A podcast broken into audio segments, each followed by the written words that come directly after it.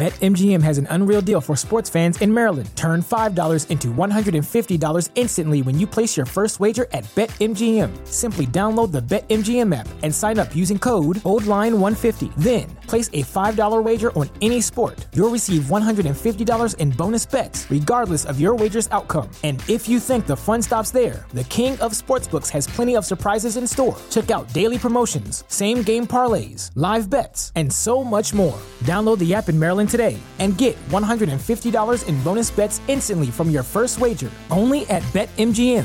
BetMGM and GameSense remind you to play responsibly. See BetMGM.com for terms. 21 plus only. Maryland only. New customer offer. Subject to eligibility requirements. Rewards are non withdrawable bonus bets that expire in seven days. From issuance, please play responsibly. For help, visit mdgamblinghelp.org or call 1 800 Gambler in partnership with MGM National Harbor. Promotional not available in Washington, D.C. Ah, the copperhead snake. It hisses before attacking.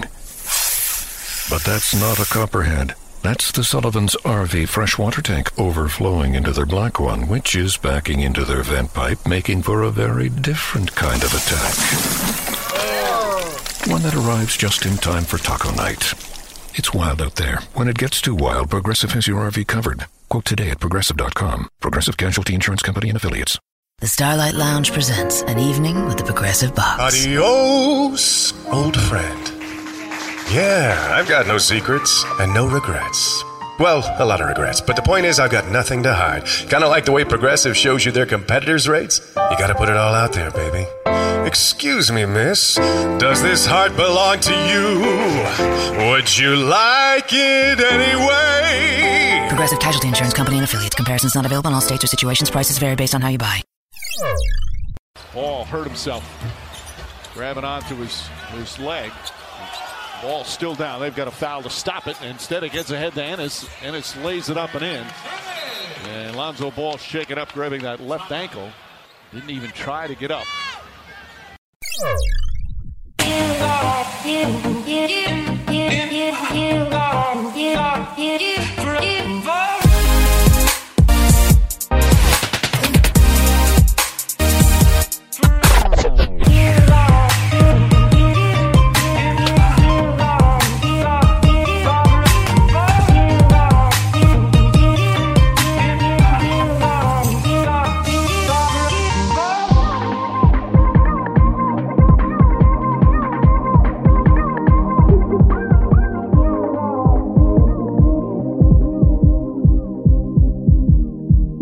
Right, welcome everybody to the Lakers Legacy podcast, where, on the one hand, while the Los Angeles Rams are celebrating their bid to the Super Bowl, non call asterisk notwithstanding, the Lakers, on the other hand, are unfortunately over here bemoaning the loss of their own Super Bowl. And sadly, yes, I'm talking about the boy wonder, that ball boy, Lonzo Ball. Do you see what I did there? Super Bowl, Super Ball. Anyways, um, to this point exactly, pretty much everything that could have gone wrong for the Lakers health wise has unfortunately gone wrong. And even in spite of this latest huge gut punch to Alonzo Ball, the Lakers are currently 25 and 23, one loss out of eighth place. They're expecting Rajon Rondo back against the Minnesota Timberwolves on Thursday, and soon after that, hopefully LeBron James follows suit as well. And not to mention, we got a Zubats, Zubats, Zubac. So not all is totally lost, but we sure are at a pivotal crossroad of our season. And what do you know? The trade deadline is all but two and a half weeks away. So uh, strap yourselves accordingly. As you've probably noticed by now, I'm unfortunately by myself tonight. Tommy and Alan are very busy. Outside of them just being super depressed about the Lonzo Ball injury, I wanted to make sure that we at least had a an episode for this week to fill in the gap and make sure that the Lakers' legacy isn't on pause for a full two weeks, especially as the trade deadline begins to ramp up. So, apologies that I will be rambling to hell on my own here, but hope you guys bear with me. It'll be a short episode, obviously, but I just wanted to just touch upon some of the uh, biggest topics in Lakers land, especially as uh, the trade rumors begin to ramp up. Before I get to that, though, as usual, please follow us on Twitter at Lakers Legacy Pod. Please also rate and review us on iTunes because the more you rate and review us, that is an extra day we will be ticking off from Lonzo Ball's total recovery time so that hopefully he can come back sooner than expected. So, yes, please rate and review us on iTunes. We're still edging closer to 300. I know we can do it. Also, if you're in the giving spirit, please also consider donating to our Patreon page, patreon.com slash the Lakers Legacy Podcast. Even a dollar helps. Okay, so the rundown of tonight's episode will go as follows. We'll talk briefly about the Lakers' valiant road trip. Uh, for all intents and purposes, it was a very moral victory kind of road trip for the Lakers in spite of the huge Lonzo Ball loss. We kind of got to see what this team is made of when they step up to the plate, how they fight adversity and all that jazz. So we'll touch briefly upon that and make sure that it's not a totally dim and dark episode. And then obviously we will also touch upon Lonzo Ball's injury, what that means for the Lakers, how they should go about approaching the trade deadline in light of that news. We'll talk a lot about Zubac as well. That's going to be another huge positive that um, I'll try and emphasize tonight. And then because the trade deadline is approaching, there's only two and a half weeks at this point. Uh, trade deadline is happening a week sooner now before the All Star break, which is a huge change for this season. But I'm going to go over some potential options for the Lakers, what they might do with uh, the assets that they currently have, whether or not they're going to toy around with dealing that first round pick of theirs, their 2019 first pick, and just all of the rumors and hubbub surrounding the Lakers. There's Carmelo Anthony, there's a need for a point guard. There's Anthony Davis looming in the wings right now. He he might be out for a month, so there's a, a, ton of stuff that's all kind of colliding here right before the trade deadline happens, and we're gonna pretty much center our show around that. So that's how the show's gonna run. First, like I mentioned, before we bemoan and cry about the Lonzo Ball injury and how devastating that was, because it was devastating, I definitely don't want to overlook how inspiring the Lakers road trip was. The Oklahoma City game and the Houston Rockets game. And if you had told me that barring Alonzo Ball injury in the third quarter to the Houston Rockets that the Lakers would have a pretty decent chance to come out of that road trip 2 0, I would have said Get out of here. You're using 11% of your brain, Michael Beasley. Go back in and change your shorts out because you're wearing practice shorts. I would have said something like that. But lo and behold, that's the reality of the situation. The Lakers were so close to coming out of this weekend 2 0. First, that Oklahoma City game. What a valiant effort that was to go into Oklahoma City. Paul George, Russell Westbrook, they did not have LeBron. They didn't have Rajon Rondo. They had been the Lakers had been playing so poorly against mediocre team, medi- not even mediocre. That that's underselling it at this point. They were they were playing poorly against the worst of the worst in the NBA. They had lost the Cleveland Cavaliers. They played a pretty listless game against the Chicago Bulls, and for them to go into Oklahoma City, especially after the first quarter that they did have, where they were struggling outside of Kyle Kuzma hitting a few threes, they were struggling to really to really gain any sort of footing in that game until the bench came in and revived their lifeless body and really injected our team with um, the energy that we needed to compete for the rest of the night. And then from there, Kyle Kuzma continued his stellar play, continued hitting these tough three pointers. Where by the end of the game, he was getting, I don't remember if he got fouls called on his threes, but he was pretty much hitting those types of three pointers where you could have called them four point plays at a certain point. Uh, Lonzo Ball just hitting clutch shots at the end. He hit that 35 footer in overtime when the Lakers hadn't scored yet.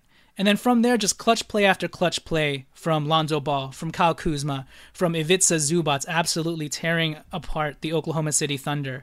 And even in spite of that, you know, Brandon Ingram had a very tough game against the Thunder there offensively and he did his best to get the team going, distributing the ball really well, playmaking. He had 11 assists that game, only one field goal, but it came off of that amazing sequence where Kyle Kuzma passed it to Zubac. Zubac immediately passed it to Brandon Ingram, cutting on the baseline. Ingram for the dunk, pretty much sealing the win against the Thunder. And, you know, I just have to credit the young guys. That seemed like a turning point sort of game. Highlight clutch plays from all the young guys. Them just exerting their will, their effort, their intensity, playing amazing defense against Russell Westbrook and Paul George, pretty much scheming Paul George out of the game, and then just going to what worked. And Ivica Zubac is what worked for the Lakers that game. Ivica Zubac, I think, was a microcosm of the Lakers' effort and how they played against the Thunder because outside of the stats, which were stellar, by the way 26 points, 12 rebounds on 12 for 14 shooting Ivica Zubac's effort against Steven Adams, who is a respectable, more than respectable big, all star caliber type big, who is strong AF down there, the fact that he was fighting against the likes of Steven Adams and tipping balls and getting second chance, third chance opportunities was incredible and I think exhibited the type of spirit that the rest of the Lakers played with uh, in that Thunder game. So, obviously, what a lit game. Kudos to the Lakers' young core for that game against Paul George and the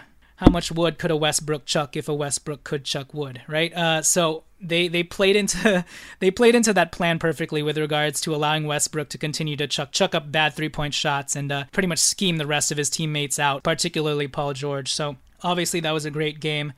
The start of the Houston game, man, did they have a game plan going into that in terms of how to guard James Harden, pretty much playing a four and one defense, right? Where they had four guys pretty much just waiting to engulf James Harden at any one point. They're playing zone, and they they always had one guy uh, sticking to James Harden. And whenever James Harden would make a move, the guys would just collapse on him, and they were forcing the Houston Rockets role players to hit shots from the perimeter. And especially in the first half, they kind of got in the Rockets' head made them think about every shot, made them a little self conscious, and the plan was working to perfection. They were playing great defense, and with that, they were playing their style of ball in terms of leaking out, running on the break, and just really pounding it, taking it to the Houston Rockets and, and shoving the ball down their throats. And obviously, Kyle Kuzma again started off hot in that game.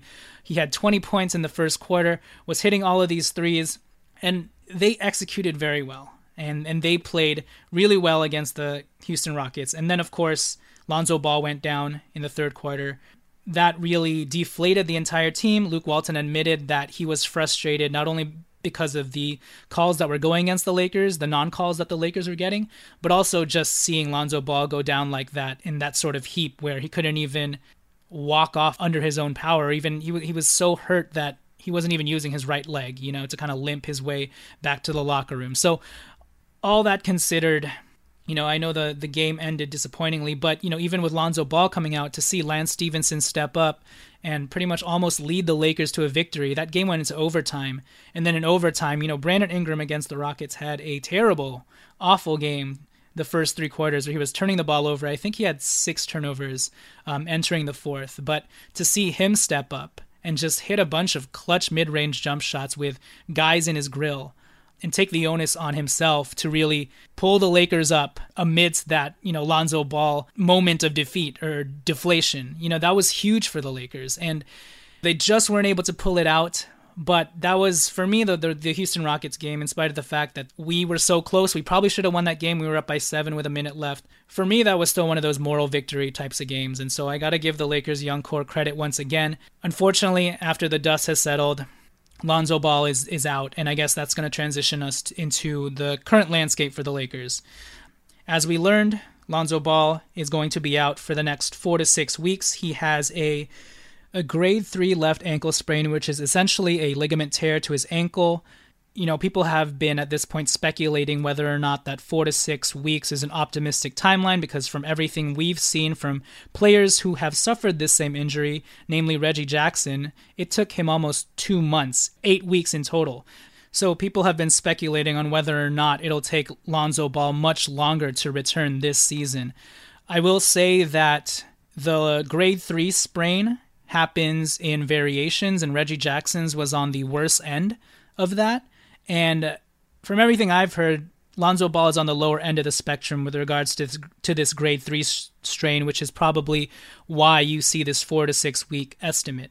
Now, if you want to play conspiracy theorist a little bit and say that the Lakers are putting out a pretty optimistic timeline right before the trade deadline just to make sure that they are not in a position of weakness when bargaining with other teams, then maybe that could explain the four to six week timeline. Realistically, though, it could be that Lonzo Ball is just on the lower end of the spectrum with regards to his grade three sprain. And that, yeah, the recovery time for that is just typically four to six weeks. Now, you take into account Lonzo Ball's player profile, how often he's gotten nicked up in his first two season, seasons in the NBA, specifically with his ankle, and just the his personality and how long it, it's even taken him to get to this stage of aggression before this injury. And I think for me, that four to six weeks, regardless of where you put it on the spectrum of a grade three ankle sprain, is super optimistic. I think I'm looking at this Lonzo Ball injury more as a two month sort of injury, even if he can get back to full speed sooner than Reggie Jackson. Just looking at who Lonzo Ball is as a player and what he's shown us up until this point, I think they're going to play it conservatively with him. And even if he's fully healthy, just to get over that mental hump of his to be aggressive again. And we already saw how, how long it took him this season to get to this point where he is driving the ball into the paint without fear, you know, actually attempting shots, whizzing up and down the court. Just having to come back from a devastating injury like this, just mentally, I think is going to take Lonzo Ball, tack on an extra two weeks after that. So for me personally, I don't want to be too Debbie Downer about this, but honestly, for me personally, I'm looking at Lonzo Ball's season as pretty much a lost season at this point, and I'm pretty much viewing his return as a icing on the cake sort of deal, where if he can give us anything, that's great, but we shouldn't count on Lonzo Ball making a significant impact for the rest of this season, especially if we make it into the playoffs. You know, this kind of reminds me of Bynum's knee injury back in 2009 10, where he suffered it, I think, around February, and the prognosis was he'd be back before the playoffs. And even though he was back before the playoffs, he just wasn't as effective. Uh, he was able to play here and there.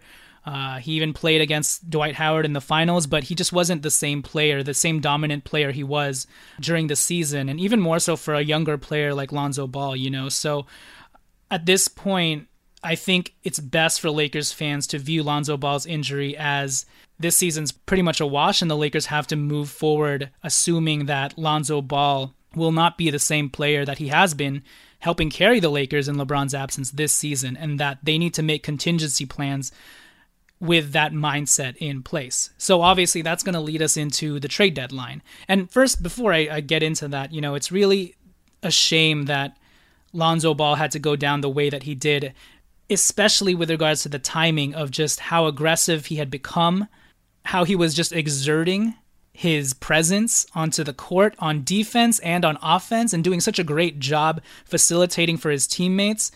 This was the best stretch that I've ever seen Lonzo Ball play. And for this injury to come now, just when his confidence, I think that's the biggest thing, right? Outside of the stats, his confidence was at an all time high. For this to knock him down again, it's almost like one huge step forward and then two steps back. It's it just sucks, right? And uh, Luke Walton said that Lonzo Ball was pretty much emotionally devastated, and I can I can totally relate to that. You know, since January seventh, that Mavericks game, yeah, since January seventh, in that Mavericks game when Lonzo Ball blew up for 21 points, Lonzo Ball has averaged 13 points, 6.4 rebounds, 8.1 assists, with only two turnovers and 1.7 steals. Those are his stats in January before this injury. And he was on his way to leading the Lakers to what would have been a pretty formidable win against the Houston Rockets. I think they were up by 12 or 14 points at that point. And so, again, really, really sucks for obviously Lakers Nation, the rest of our team's prognosis this season, but more especially for Lonzo Ball, who's worked so hard to get to this point and probably went through a lot of mental hurdles to reach this point where he is driving the ball relentlessly and attempting shots that we haven't seen him attempt and being confident even with his three point shot and initiating the ball off his own dribble. So, yeah, we, we hope Lonzo Ball has a speedy recovery and, you know, hopefully I'm proven wrong. And if he's able to come back you know, with a month left in the season, that maybe what he's gone through during the first half of this season will help him sort of snap back into place a little quicker than, you know, I had anticipated. So we'll see. With that said, one positive thing I wanted to get to before we get into the trade deadline stuff and what do we do in light of this Lonzo Ball injury, um, I just wanted to highlight the emergence of Ivica Zubac because. This is Mike from the Almighty Baller Network. It's nice to have a helping hand, especially when it's tax season and that hand is attached to a licensed tax professional. With TurboTax Live, you can talk to real CPAs and EAs on demand who can review your return with you before you file and to make sure you get your maximum refund. They can even check your work line by line so you can be confident it's done right. Who knew confidence and peace of mind could be synonymous with taxes? TurboTax Live with CPAs and EAs on demand. See details at turbotax.com. Let TurboTax Live be your helping hand. Visit TurboTax.com today. This guy has been a revelation, and I think even more so than when he broke out for us his rookie year, and we were like, "Oh, this guy reminds me of Marc Gasol. He has such soft hands, and he plays pretty solid defense, and he knows where to position himself, and he's just a hefty body, etc., etc." I think even more so than that season, Ivica Zubac has really made his presence felt for a team that is struggling and scraping to find wins. So he is putting in some really meaningful minutes this season, you know, even before LeBron James went down because JaVale McGee was dealing with his uh, pneumonia illness, uh, and they inserted Ivica Zubac to this in the starting lineup for that very first game, and everybody was like, "Oh my God, Luke, what are you doing?" And then he came out and surprised us all by by getting 16 and 11 against Anthony Davis, and then shortly after that, 19 and 4 against the Memphis Grizzlies, and then of course against the Golden State Warriors, 18 and 11. So Ivica Zubac has only done more of that in the last three games since Luke Walton made that shuffle in the starting lineup to put Tyson Chandler in, demote JaVale McGee to the bench, but also as part of that, give Zubac a lot more minutes and a, and a larger role. So in the last three games, Zubac, I mean, his stats are, are ridiculous. Zubac is averaging 20.3 points, 7.7 rebounds, on 82% from the field, and 94% from the free throw line. Also, give it up to Zubac again for hitting those clutch free throws uh, against the Houston Rockets on Saturday. I mean, that was super ballsy by him to just step up to the plate, kind of stone faced, uh, not letting the nerves get to him, and shoot his flat ass shot straight into the rim. On the season, I think he's one of our best foul shooters at this point, which is incredible to think about. On the season, Zubac is an 89.6% foul shooter. So let him shoot the uh, technical fouls and uh, defensive three second technicals. So look, at this point, Ivica Zubac, hands down, should be the Lakers starting center. Luke Walton has said as much with regards to at least giving Zubac a larger role on this offense after his stellar last few games. I mean, even against the Golden State Warriors, which is pretty much a trash game, he put up 18 points on 7 of 8 shooting in only 20 minutes, you know? So, not even just on the offensive end, but defensively, I feel like Zubac has done a better job than JaVale McGee and even Tyson Chandler of standing his ground and really deterring shots in the paint and at least being a a guy who takes up space in there. And you know, we saw it his first in, in, his first year as a rookie, where he just had really good timing with his shot blocking. Even though he wasn't the fastest on the court, his lateral movement was uh, sorely lacking. He would always somehow get these really impressive block shots at the end of guys' layups, you know. And we're seeing that sort of Zubac's defense this year as well. And I think with a better understanding of how to patrol the paint and and uh, guard guys without necessarily lunging at every shot fake that comes his way. You know, so even defensively, I felt like Zubac has been very impressive, and the defensive net ratings of the lineups where he's out there, I think, bear that out as well. Um, but offensively, you know, the last episode, Tommy and I talked about what the Lakers need, what the Lakers roster needs, and we brought up, you know, an offensively skilled interior post sort of guy who can just help them down low. And I think Zubac has kind of emerged into that role without us even pulling the trigger on a trade yet. He's become that guy who you can dump the ball down to and let him go to work. And uh, recently, it's just been Zubac's soft hands, his over the shoulder right hooks, left hooks, getting the offensive rebounds and really, really battling for these rebounds and just softly flipping the ball back into the hoop. The other thing is he sets really great screens. And so whenever he rolls, guys like Lonzo Ball, Brandon Ingram, Kyle Kuzma are easily able to find him, and he's just able to finish off of those great dimes. And as we've said before, he just knows how to take up space smartly in the paint. And I know this is going to sound super homery and um, hyperbolic, but Zubac's emergence this season, and I know it's a super small sample size up until this point, but his emergence kind of reminds me of Andrew Bynum's emergence, another Andrew Bynum parallel, by the way. This one, a positive one. Yeah, this emergence this year reminds me of Bynum's own emergence in 2007 8 when, you know, the Kobe trade, that was the Kobe trade demand season all that stuff about Kobe telling the front office to ship Andrew Bynum's ass out for Jason Kidd, then going on the airwaves telling Stephen A. Smith he'd rather play on Mars than play in a Lakers uniform. And that season turned around because Andrew Bynum all of a sudden found himself during the first half of that season and became a a dominant big man in the league who was on his way to becoming a starting caliber center. I think through the first 39 games or so, Andrew Bynum was averaging around 14 points and nine rebounds and really being a defensive presence and all of a sudden giving Kobe something to hope for. And the Lakers, I think, were, you know, first in the West or they were top three in the West at that point. Obviously, LeBron James not being healthy the entire season has kind of put a wrench into where the Lakers could potentially be sta- be in the standings right now, especially with Zubac playing as well. But to a much smaller extent, the growth that we've seen from him mirrors that of Andrew Bynum's in my eyes, just because it seems like the most unexpected and it's also the most jarring from how we were viewing Zubac in the offseason to now. It mirrors how we viewed Andrew Bynum when Kobe wanted his ass shipped out to what we saw out of Andrew Bynum when the 2007 8 season started. And all of a sudden he came into his own. He was opening people's eyes. And we were like, we need this guy to compete for a championship and we can't trade him so I, I wouldn't say we're exactly to that point with Zubac, but the fact that I'm sitting here and saying Zubac has turned into the type of center that Tommy and I an episode or two ago were longing for and hoping that the Lakers would trade for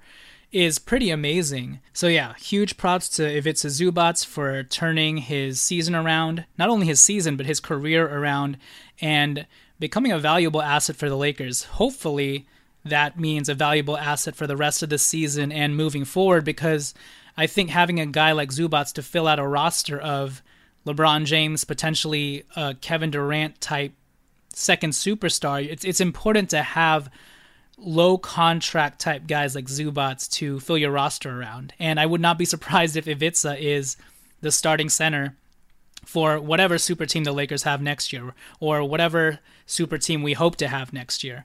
I think his contract and the the fact that the Lakers have his control this summer and can extend him his qualifying offer of 1.9 million and make him a restricted free agent is extremely valuable.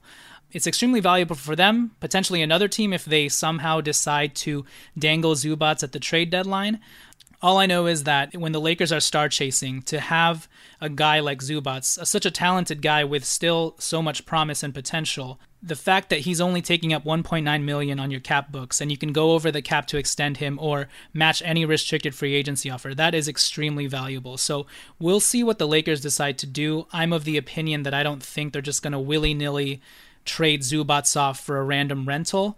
If it's for a guy like Vucevic, sure, then they probably pull that trigger. But if it's for anything less, I think they hold on to Zubac and just have his low cap hold on their books, make the signings that they need to sign in terms of whether it's Kevin Durant, whether it's Klay Thompson, whether it's Kawhi Leonard, or even a lesser max free agent punt guy like DeAndre Jordan, DeMarcus Cousins, Julius Randle, um, Marc Gasol if he if he opts out of his player option with the Memphis Grizzlies, the Lakers can go over the cap after they make those signings for their second big star, and go over the cap to re-sign Zubac. So I think that's valuable for them to to just have Zubac on the roster and, and play this season out because, like I mentioned before, I mean he is turning into the player that Tommy and I would have wanted to trade for. With regards to this trade deadline, we were looking for guys like Vucevic guys like Enes Kanter that the Lakers could target to help fill their you know low post interior scoring and, and put someone there who's more offensively skilled and able to actually do something with the ball whenever the Lakers you know dump it down into the post and then do something with the ball in ways that JaVale McGee and Tyson Chandler can't, where it's just straight pick and rolls for those guys, straight dunks. JaVale McGee can hit a hook shot here and there, but as we've seen more often than not, it's of the Shaqtin' a Fool variety with regards to his shot selection, and he really doesn't have good touch down there the way that Zubac does. So props to Zubac. We'll see what the Lakers plan to do with him. It's I think at the end of the day that he will stick on the roster and that this summer the Lakers will make smart use of his low cap hold and keep him on the team, especially because the Lakers may be losing a couple of other other young guys in another superstar trade, you know? So it's important to keep whatever low cap hold, low salary young players that you can keep to fill out your roster that will eventually probably become very top heavy because of LeBron James, Anthony Davis this, Kevin Durant that, Kawhi Leonard this, etc., etc. So with that said, I'm going to end our show and just talk about yeah, the trade deadline, what the Lakers might do. We'll get into more detail as Tommy and Alan come back and as we get closer to the actual trade deadline date of February 7th. But for now, I'm just going to give you a lay of the land once again and just go over some options, especially in light of the recent injury to Lonzo Ball. As I mentioned, some things have happened in the last week or so since our last episode, mainly Ivica Zubac's emergence and assuming that role of the post interior offensively skilled center that Tommy and I were coveting, and Lonzo Ball's injury. So, two of those things happen, and I think that kind of shifts the priorities for me with regards to what I think the front office should be looking at and targeting. I think shooting still is definitely something that they should look to fill, whether that's a guy like Terrence Ross. Uh, Tommy actually had uh, Troy Daniels. I don't know if you remember Troy Daniels, but he was hitting big shots for the Houston Rockets a uh, couple seasons ago in the playoffs. Just a dead eye shooter. Um, Wayne Ellington's name has been thrown about there. Former Laker Wayne Ellington. He's currently not playing at all for the Miami Heat, so he could probably be had for a second round pick. I think filling out the roster with another shooter is a good idea. But I think more so in light of the fact that Lonzo Ball went down even though Rajon Rondo and LeBron James are due back soon, I think now the Lakers have to sort of prioritize the point guard position and and just get another playmaker. I know Lance Stephenson is there to help sort of stem the tide, but he's a little too erratic for me. And even with regards to when Rajon Rondo's been down and when LeBron James has been down, he's been inconsistent at best. You know, he's had his few games where he's really spurred the Lakers on, but mo- more often than not, he has not been consistent. So I think the Lakers should either trade for another point guard, a really solid bench caliber type point guard to help Rajon Rondo out, or sign that guy off of waivers. And I say that because, yes, Lonzo Ball's injury is not season ending, but like I mentioned at the start of the show, we cannot view this as, yeah, Lonzo Ball will be back before the playoffs. He'll get himself acclimated once again, and then by the time the playoffs start, we'll get back to aggressive Zo. We just have to view this as we're moving on with the rest of the season, not anticipating Lonzo Ball to have a huge role coming back. If he does, then that's great, but we can't operate like we are counting on that, right? So in in that respect, even though we're getting two huge playmakers back in LeBron James and Rajon Rondo, this team was built to have Lonzo Ball, Rajon Rondo, LeBron James, Brandon Ingram, all these guys be playmakers, right? And if we're going to have if we're going to make any sort of noise in the playoffs, we're going to need to fill those positions up. We're going to need to fill Lonzo Ball's shoes. And let's not kid ourselves, Rajon Rondo may go down with another injury. He has not been healthy the last 3 or 4 years of his career. This season alone he's had two different hand injuries. And to just count on the fact that he'll be back and he won't get injured again, I don't think is smart. So even just getting insurance for Rajon Rondo, I think is something that the Lakers have to consider doing. So with regards to trade candidates out there, I think the biggest one on everybody's list right now is Jeremy Lin because he's an expiring contract, about 12 million as well. He's on the Atlanta Hawks. He is sort of playing mentor to Trey Burke, sorry, Trey Burke, to uh, Trae Young. Trey Burke is another option, by the way. Uh, he's playing mentor to Trae Young currently, averaging about 10.8 points, 2.4 rebounds, 3.6 assists. He's had a very solid season overall. More importantly, he is a pick and roll maestro. He can do a lot with the ball, and given how the Lakers love to put the ball in a primary initiator's hands and allow them to be creative. Jeremy Lin is exactly that type of player. I think he would find an immediate groove with someone like Ivica Zubac, who has soft hands and can catch balls and just lay it in really easily. And then, of course, there's Jeremy Lin and his relationship with Tyson Chandler. They can reignite Linsanity again to a much lesser extent, but uh, obviously he has chemistry with those types of bigs who know how to roll and set picks. And and that obviously goes for JaVale McGee as well, because all you have to do is loft it into the air, and if it's within a radius of nine feet, actually, he'll be able to jam it down. And Jeremy Lin loves to find his bigs. So, in that regard, Jeremy Lin would actually be a huge asset, and we could run essentially what we did with Lonzo Ball and, and Rajon Rondo with Lin and make that rush hour two sort of combo with uh, Rondo and Lin. And when the offense bogs down, Lin can really push the pace the same way Lonzo Ball does. And in some respects, he adds a component that Lonzo doesn't have because Jeremy Lin is a very good mid range scorer. He knows how to put guys in jail with his dribble uh, and patrol the paint in ways that Lonzo has not perfected yet, in ways that Steve Nash used to just kind of patrol the paint, use his dribble to get guys. Um, almost riding him and get these foul calls. Lin knows how to do expertly at this point in his career. He's pretty much a very smart, savvy veteran, and he knows how to utilize his floater. He knows how to hit those mid range jump shots, and he can still drive it into the paint relentlessly whenever he gets a first step on his man. So I would put Jeremy Lin at the top of the Lakers trade target list, and I don't think they'd have to give up too much. Obviously, they'd have to trade KCP to match salaries because Lin is making about 12 million for this the rest of the season. I think a three-team trade with a playoff team like Brooklyn would work where KCP goes to the Nets and the Nets could really use another wing defender like KCP. The Nets then send Jared Dudley and some outgoing assets to the Atlanta Hawks and then the Atlanta Hawks give the Lakers Jeremy Lin. Another team would be the Sixers. They have been known to covet KCP. Um, we heard those reports earlier in the season that they wanted KCP. Um, so, in that respect, KCP goes to the Sixers. Sixers send Wilson Chandler's salary out to the Atlanta Hawks along with a you know future first rounder or even an early second round pick. Lakers get Jeremy Lin. So I think they can facilitate a Lin trade easily if another team doesn't come up with a substantially more competitive offer than just KCP and a second round pick via a third team trade. So I would put Lin at the top. Um, after that, I would try and go after guys like Shabazz Napier would be second on my list. Uh, on the Brooklyn Nets. He had a stellar close to the season for the Portland Trailblazers last year. And if you're talking about playoff experience, he actually has it. And if we remember, LeBron James loves Shabazz Napier because he pretty much forced the Miami Heat to draft him and then immediately left Miami to go back to Cleveland. Um, but in all seriousness, Shabazz Napier is just a really, really solid player. And when he's gotten minutes for the Brooklyn Nets this year has been really impressive. And so to have another guy like that who's a smooth scorer and can really do something off his own dribble, I think would be just as good as getting a Jeremy Lin type player.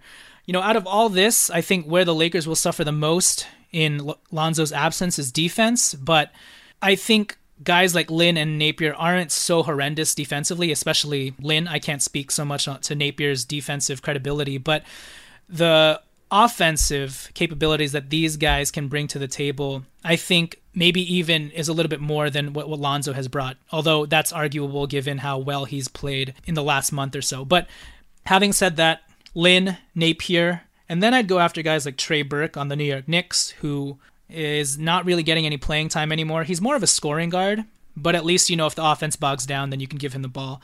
Um, DJ Augustin on the Orlando Magic once they stop fooling themselves into thinking that they can make a competitive run in the East. Although it is the Eastern Conference, any team can make a competitive run at this point, even the Atlanta Hawks. Uh, so DJ Augustin would be another guy. Cory Joseph on the Indiana Pacers.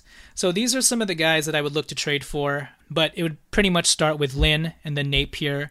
And then maybe from there, the Lakers will just sign a buyout sort of guy. If they're looking for other veterans, there are guys like Ramon Sessions, uh, Norris Cole and Mario Chalmers, who have played with LeBron James before. Jameer Nelson, Jarrett Jack, if you're looking for the veteran type of guy.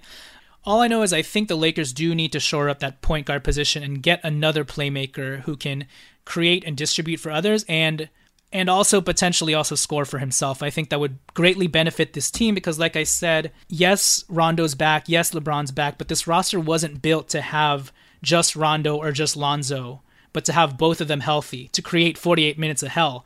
And at this point, we've only ever had one or the other this season. We've maybe gotten, you know, 10 games of Rondo and Lonzo Ball playing together, and we've seen how how good they've looked where they're they're able to just pressure the other team's defense because Lonzo Ball comes out and Rondo comes in to orchestrate the offense and man the show.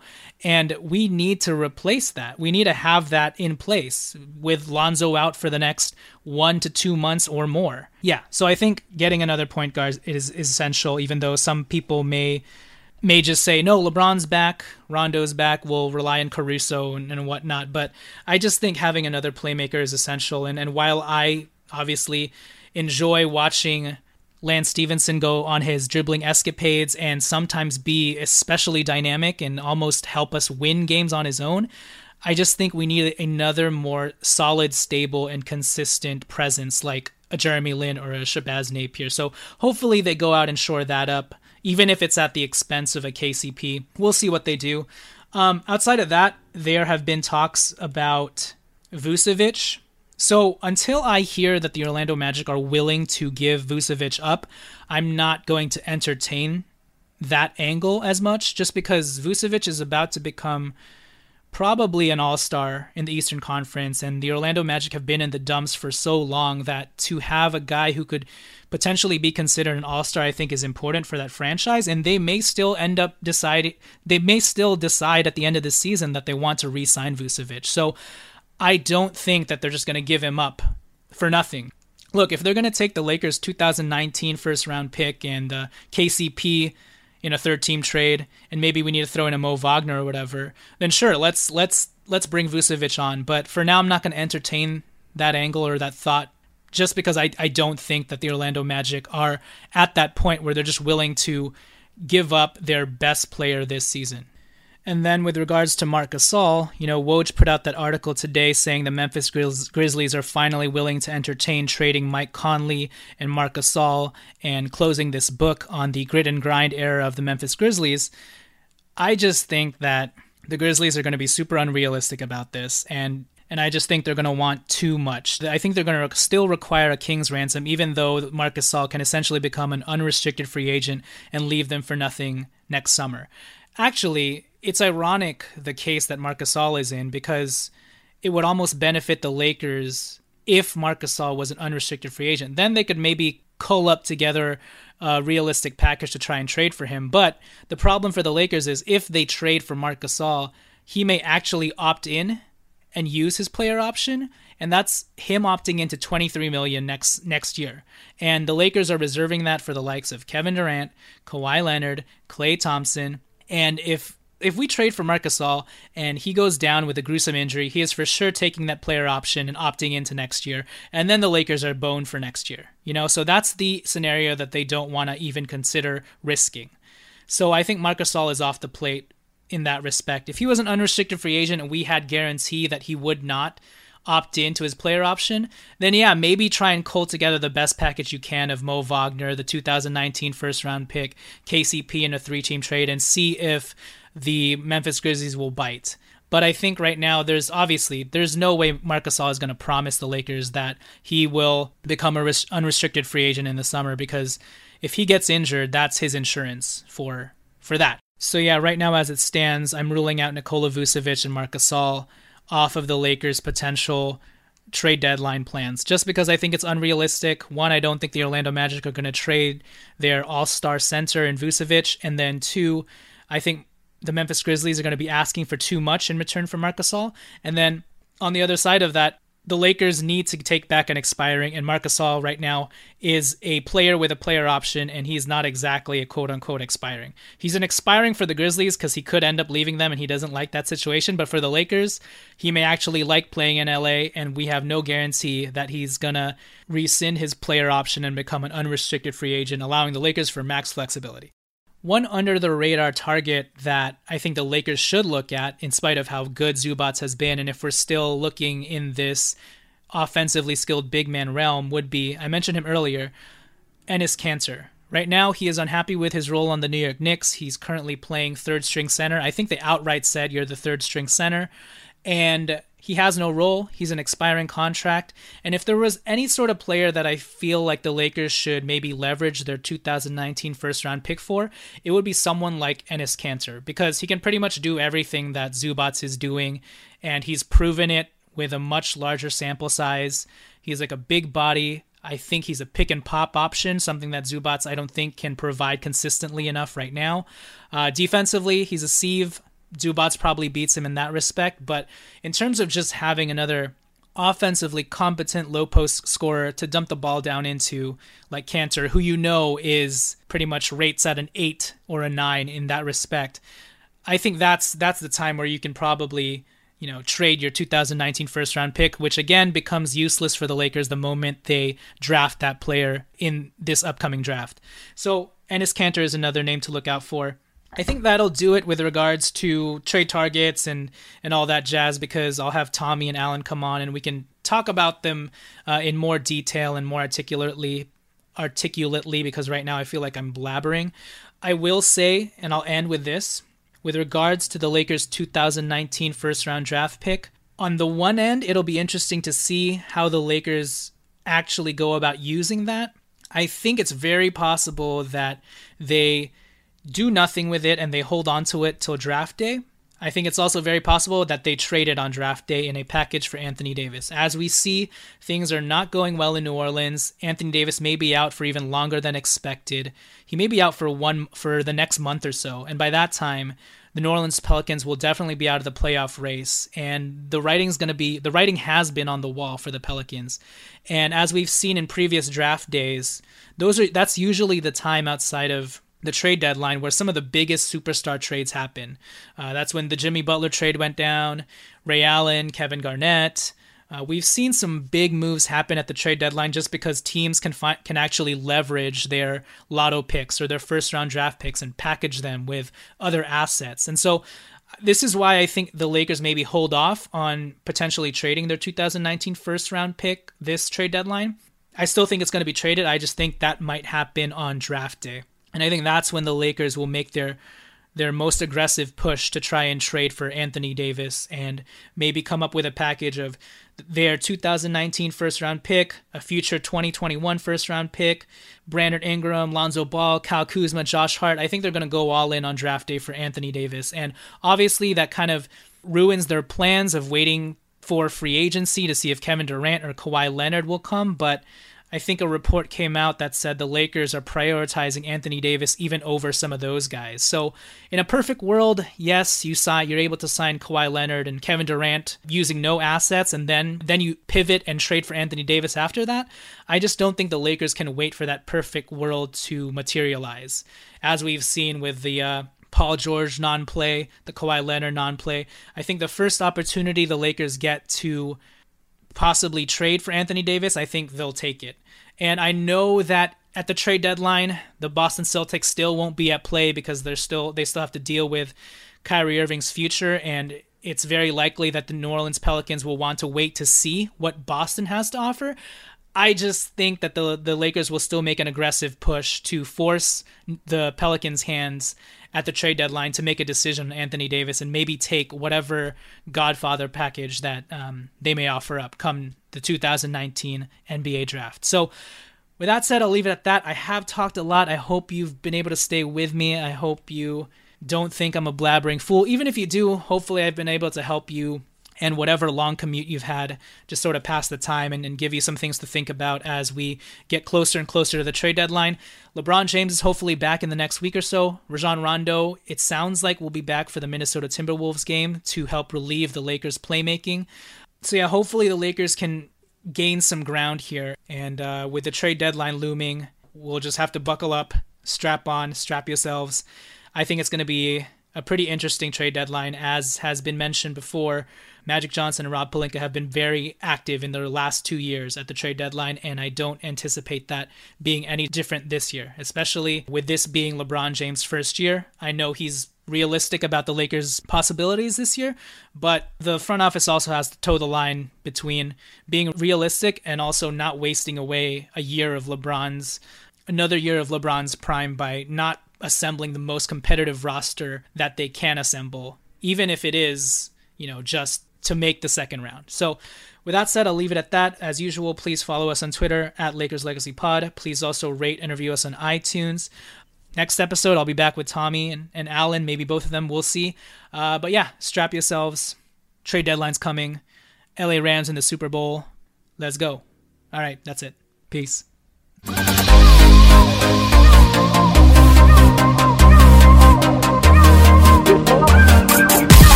This is what Flo from Progressive sounds like in one of our many hilarious commercials. Hi, did you know that you can get a quote on your motorcycle insurance in under three minutes at progressive.com? And did you know that saying hi makes even bad news sound good? Hi, you have high cholesterol. Hi, you're fired. And this is what that same commercial sounds like on your motorcycle. Hi, there's no.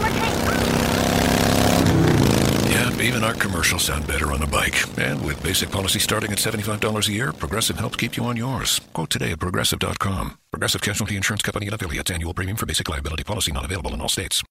BetMGM has an unreal deal for sports fans in Maryland. Turn $5 into $150 instantly when you place your first wager at BetMGM. Simply download the BetMGM app and sign up using code OldLine150. Then, place a $5 wager on any sport. You'll receive $150 in bonus bets, regardless of your wager's outcome. And if you think the fun stops there, the King of Sportsbooks has plenty of surprises in store. Check out daily promotions, same game parlays, live bets, and so much more. Download the app in Maryland today and get $150 in bonus bets instantly from your first wager. Only at BetMGM.